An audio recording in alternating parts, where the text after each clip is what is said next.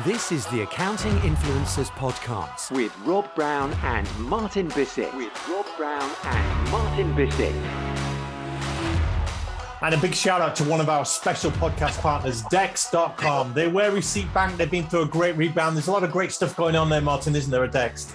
You know what, Rob? I always speak to accounting firms about having a strong, uh, clearly articulated value proposition really early on in their messaging. You know, as soon as you see that firm, it tells you something.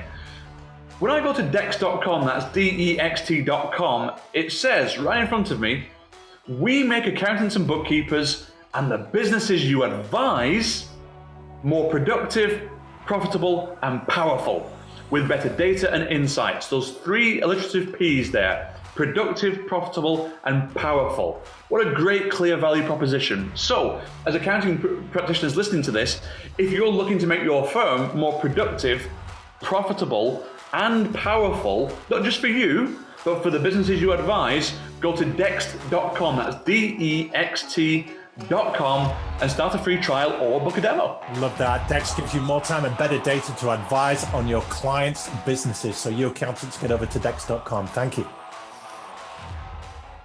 Welcome to the Leaders in Accounting podcast. And this is where I get the opportunity to interview thinkers, leaders, practitioners, people throughout the world that are blazing a trail, doing something a little bit different, are really passionate about what they're doing, sharing in that with our accounting and fintech influencer audience. And I'm thrilled to have with me today Mr. Jeremy Van Groll from Wisconsin. Good day, sir. Good day to you, Rob. Thanks for having me. Great to have you on the show, Jeremy. For people that haven't come across you, tell us what you do. Sure. So, uh, yeah, obviously, we do bookkeeping and accounting for nonprofits, really dedicated to that niche. That's where our passion is. And really, the whole gambit from transactional, I like to say blocking and tackling bookkeeping, all the way to pseudo CFO services if that's what they need to support them wherever they are on their journey. And you've come onto our radar because you're starting to pop your head up and appear on more, more and more shows. You're clearly on a crusade. You've got a message put out there. You've got a noble cause. Tell us how this makes a difference to nonprofits. Nonprofits, what you do. Yeah, great question. So, um, no secret that nonprofits are historically stretched thin and not abundant in resources, right? Whether it's time, people, funding, all that. And the the one of the biggest pieces that we can help them with is the time piece or the people piece, and get a lot of that financial side of things off their plate, get some efficiencies in there, and really free up their time to focus on their mission and building out their donors and their revenue sources. So, really take that back office functions and, and work on that for them and let them succeed in, in what they're doing. You specialize in nonprofits. You made that decision to niche, as we say in the UK, you would call it niche. Tell us about what was going through your head when you made that strategic decision to niche for them. Yeah. Well, I, I come from a background um, of pretty hardcore financial analysis and accounting for about 15 years um, in the manufacturing realm.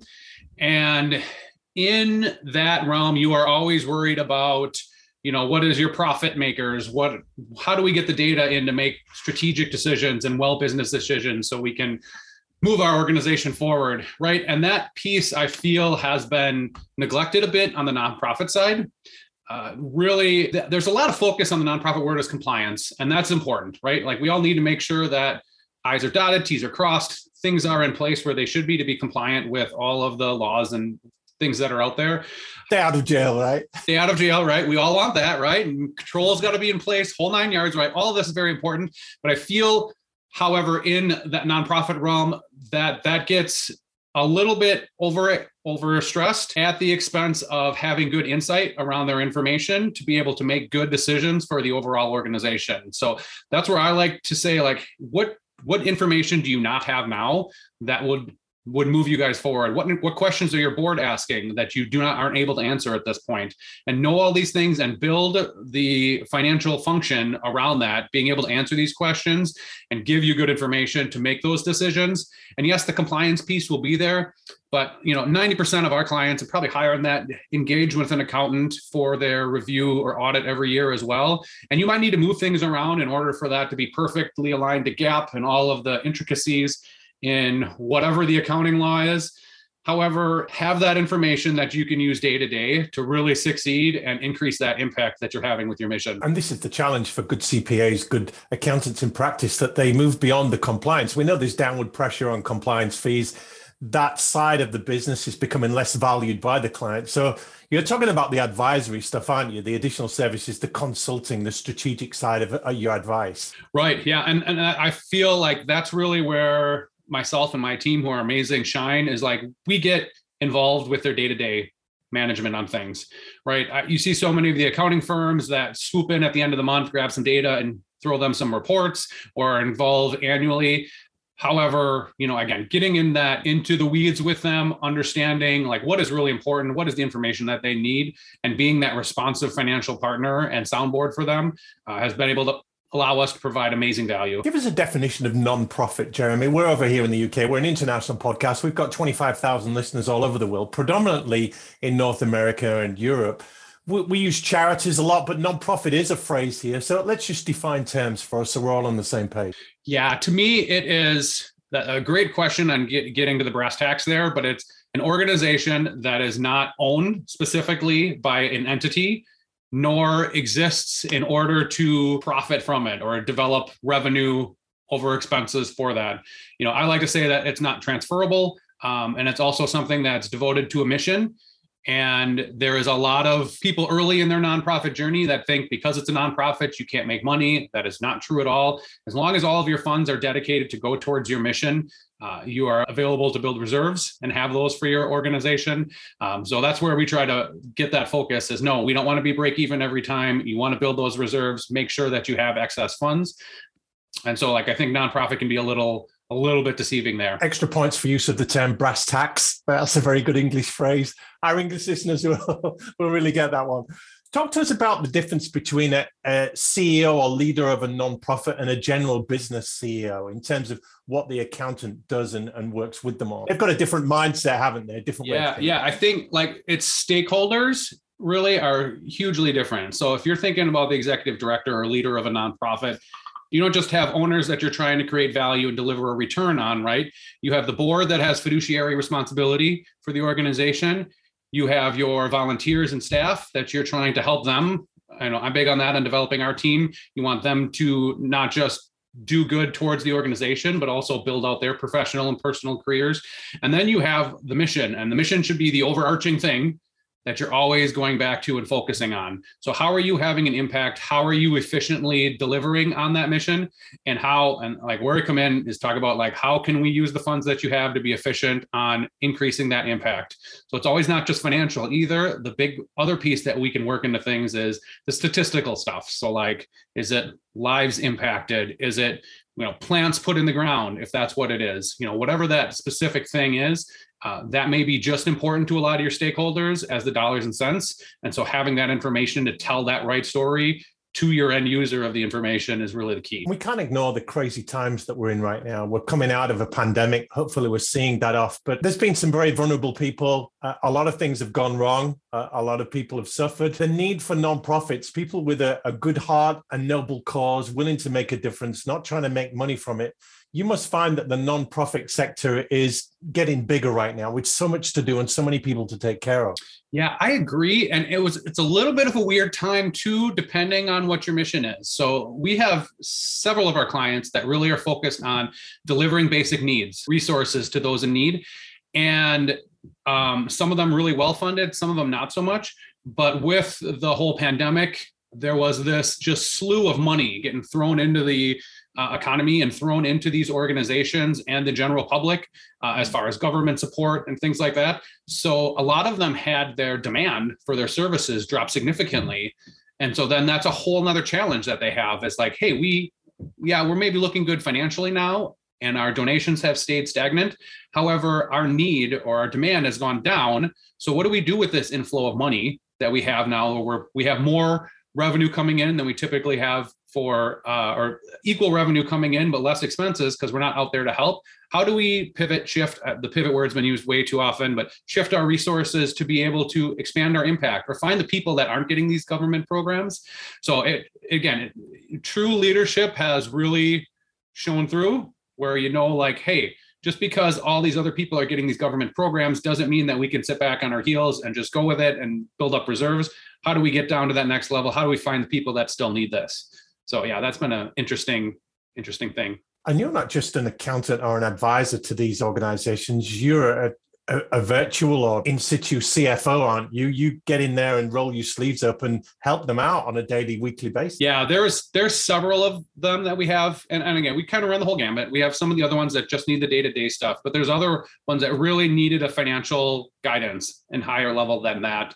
And yeah, that's where we try to get in and, and figure out the goals, right? So if if they're you know medium term on their journey at the nonprofit but their biggest goal is hey we want to build out an endowment. So we have our administrative costs 100% covered with this endowment within the next five years. Then how do we map that out? What is that required from donors? Can we give that to your uh, development staff and say, here's some messaging that we can help put around that?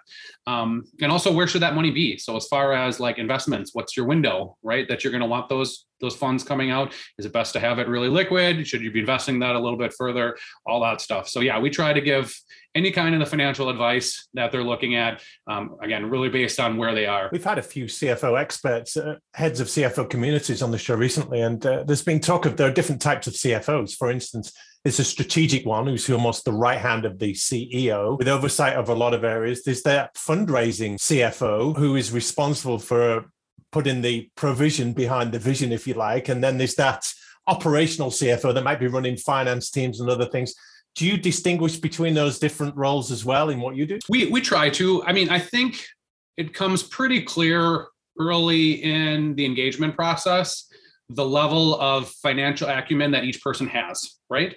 And, and by no means judging, right? There are a lot like I could not be a development director, I'd be an okay operations person, all that stuff. But you can tell and and most of it the reason we love the nonprofit niche is they're honest and they're caring right? They will flat out tell you like i am not a financial genius. This is where i struggle. They're very very a high level of candor that you'll give you very early um, and and fully admit where they need your help which is a huge benefit to us that we're not they're not trying to uh, avoid the topic or seem like they're less knowledgeable than they should be in that aspect which i think you get more on the business side because it's it's closer like it's your money right? You want to make sure you know what you're talking about all of that. So yeah i mean i think and it depends what their background is. So if they came up through the development side they'll be really good on the donor management side. If they came up on the operation side they're really good there. So it's really figuring out what that uh, what the holes are and where do we need to plug them in with some of our our assistants and our our special expertise. You're a very passionate guy jeremy that comes across. What do you love most about what you do uh, it's the people and the culture that we built. You know, I I had uh, a lot of fellow bookkeeper firm owners, and all of them definitely have more problem clients than I have. We have almost none because we just won't. First of all, they don't exist as often in the nonprofit world. Um, again, you have people out there that are trying to devote their life to whatever this mission is, and are extremely passionate about people, animals, plants, whatever that is, but extremely passionate people out there and so then the focus really is on that, not are you cheating me out of taxes or did you not give me this thing exactly perfect? So I think I think that in itself is awesome. And then like we've built the culture within our organization to support that too, where it's nope, we come first, like your family comes first within our organization. And it's never been a problem with the clientele that we have having that. Like we have an expectation we get to them the next day on everything. However, just talk to them like, hey, I'm having a rough time. Um, my my son is ill right now. I'm not going to get back to you at the end of this week. That has almost never been an issue for us. So it's been again those people and the team that I have bringing it all together. It's just been an amazing journey that we've had uh, over the last six years or so since we we started this. You're touching on the personal side of things there. We're looking after people who have their heart and soul, their whole life, often their mortgage on the line, a lot of their own personal funds into a cause. So is it fair to say accountants, CPA, CFOs, they're not just financial professionals here, they are coaches, consultants, therapists, psychiatrists, friends, shoulders to cry on with their clients? Yeah, I agree, and and I don't know, I, I'm not, I don't want to like overstate what we do, but there are a lot of our clients where like I, will text the ED a couple times a week and send them pictures when my kid gets first place in his gymnastics meet for the weekend, right? And you know we'll tell each other like, hey, I'm going on vacation next week. Hey, I want to see pictures of that. Um, I, I think that that is huge and and you just get to be again you get to be friends. So like they're not in that nonprofit role to become a millionaire and build out a business and cash out or whatever that is pass it along with the legacy. They're really in there because they're passionate about the role. And then you can come in there and support that and just connect on a whole different level than I think you can in a lot of other industries. And also, like the nonprofit community notoriously is not paid near what you would get in healthcare or in manufacturing or anything like that. So again, you have people who are who are higher prioritizing the things they're passionate about versus financial gain. I think that makes a big difference too. Accountants listening will think, well, it sounds great, Jeremy. I would love to have clients like that, that I can almost call friends and family that don't bitch and moan and whine about things. But how do you create a business around that? How do you be profitable? These people haven't got much money. They can't really afford the premium advisory services that I want to be giving them. So how can you be profitable? What would you say to them? I mean, that, that that's a fair point. I think I don't believe I will ever be able to build a margin quite to the level of a cutthroat high servicing accounting firm but I think I'm okay with that too. And there are also, you know, you can't you can't service everyone, right? Like so someone just starting their nonprofit where they're they're out there hustling. You know, when I was in a similar position, I took on those clients. Thankfully, we've been able to grow with them. However, that's not always the right fit. And we will tell you, like, he, I will meet with anyone and give them suggestions on a consultation call that's absolutely free. Here's what I would focus on right now. And then when you get to the level that you've at $100,000 revenue or wherever that that that threshold is where you need higher financial management, then you need to get someone else involved. Um, but there are some other nonprofits out there that are really well organizations that have hugely passionate donor structures or donor networks set up and make a lot of money for that organization to donate to their mission and not having a well paid high level of business acumen financial person to support that makes that less I don't know, less effective, less doable over the long term, right? So they they're going to need to have that in place. And the the other piece with the nonprofits is getting the board to understand that too typically if you have a really good board and you have someone in there that is a cpa as a treasurer or was a vice president of finance and at a some kind of for-profit firm they know the value that a good financial person can provide to that and also they realize that they likely do not know the intricacies of nonprofits so if you know the intricacies of nonprofits like we do and have that financial acumen they can quickly see like hey i've never had this blush of information or be able to answer these questions. Can you do that for me? Yes, we can. Here's how we do that. Here's how I need the rest of the team to support it. So I think that that is a big consideration in that as well. This is great, Jeremy. What advice would you give to accounting firm owners, leaders listening that are thinking of getting into the nonprofit game? They like the sound of it. They want to dip their toes in. Maybe they've got a few nonprofit clients, but they're wondering about going all in, if you like, with the nonprofit sector, what would you say to them? Yeah, I mean, just first of all, like find a a cause that you are passionate in and get in the board right even if it's just whatever it doesn't have to be the treasurer right away anything like that but get on a board make sure that you start to understand just the overall um, intricacies of the staff versus the board versus the volunteers versus the impact you're trying to do all of that and how that all works together. And just have that reiterate or that experience and have that reiterate that you really want like to go down this path. And then if that if that holds true and you want to make that journey to me I, I did that. My wife has been in nonprofit realm her whole life. Um, that helped me but however i just grabbed a bunch of books right? Like found some novels that you know teach you talk to you about how these are set up financial management for nonprofits um, connect with local leaders. Uh, steve zimmerman is a big one around here that's in the milwaukee area. Um, found some of his information. Just go find those resources um, and then it's going out and being in in all the right places right? Join your join your um, centers of commerce whatever other kind of networking type groups you have. Just about everybody out there in every region has a uh, key demographic or a key group of people that are extremely philanthropic pop. I can't think of it. High in philanthropy. but um, you know, start talking to those people and say, "Hey, I want to do this. Where do you see this need out there?" And there's also a lot of other financial institutions where they have a big, uh, big market within nonprofits. Start to talk to them. Like if you know a banker that has a lot of nonprofit clients, talk to them. Say, say, what are you seeing? All that. So it's really kind of just getting out there initially, teaching yourself, and hustling. I'm thinking too of. I asked you that question aimed at the leaders who can make decisions on the strategic direction direction of a firm and the kind of clients that they take on. I was speaking recently to a top 10 uh, firm here in the UK, the managing partner thereof, and asking him about the talent situation. We know that people are leeching out of accounting, it's becoming less attractive for them, the great resignation and all that. So, how does accounting become more attractive? And indeed, how do firms attract good talent? And he says we like to give our people a say in the projects that they take on. So for those accountants, listen, that are lower down in the food chain, for want of a better phrase, and they've got something on their heart to take on a project, a client, some pro bono work, something like that.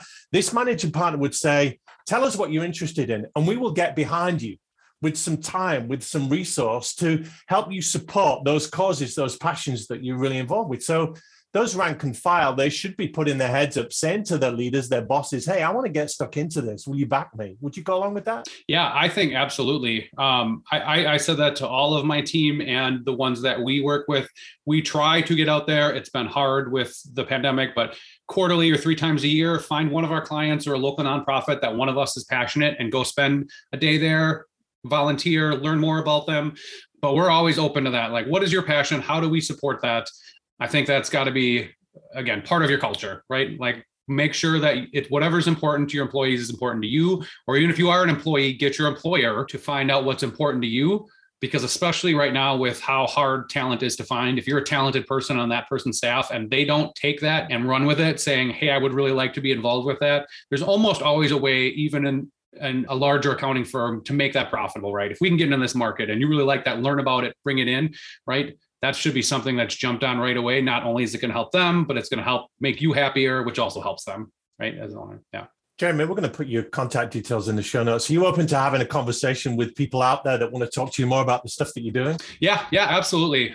You know, either either way, if you're if you're a nonprofit that needs the financial side, happy to talk to you too. Or if you have, you know, are at a accounting firm and thinking about, hey, I'd like to go on my own and and support the nonprofit sector, I would love to chat with you and I'll tell you all the again 99% good and the 1% bad um, yeah i'd love to love to be in help Great. It's lovely that you would do that. We're going to finish with a question that we're starting to ask a lot of our guests. Looking ahead to the future, what would you say are the four or five key skills or attributes that accountants need to separate the good ones from the great? There's a we're entering some tough times, we know that. And accountants, they do want to make a difference. So what skills and attributes do you feel they're going to need? I mean, I think as far as skills with servicing the clients, like the more that you can connect with them on non-business stuff right? What are their goals? What are their their future aspirations? Where do they want their business to be or their nonprofit to turn into?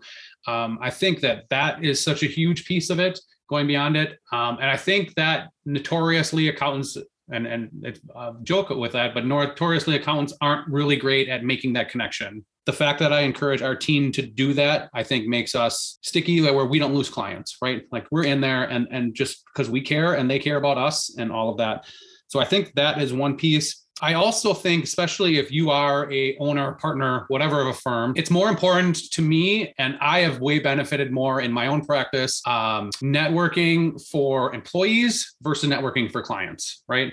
I think through marketing channels and all that, and it may be just because of the again the tight labor market, but having those connections of employees and getting the people that hey, I've made this amazing business, come on, join me um, that's gotten us to go from from where you know me as a one man shop to to building out we're at you know a whole bunch of people now. Um, that's rocketed me up there with something if you don't have the trust in the people and the skill set and know all that um, i think that really kind of slows down your journey. And then um, i think the last one is just be always learning right? I know that's a cliche but I, I am the big one to say I, I don't want to be the smartest one in the room ever, right? Like, and, and you hear that all the time too. But whatever you can glean wherever you can figure out um, you know I, I, didn't think about this but this sounds really cool whatever it's a new field it's a new uh, source of revenue whatever that is to dig into that and if you're passionate about it there is a way to bring that on and make it again profitable for you as well as building your resume your expertise into a place that you're passionate about. That's a great list to start with, Jeremy. Thank you so much for your time and your insights today. That's been amazing. Yeah, no, thank you, sir. I really appreciate you inviting me on. This is the Accounting Influencers Podcast with Rob Brown and Martin Bissett.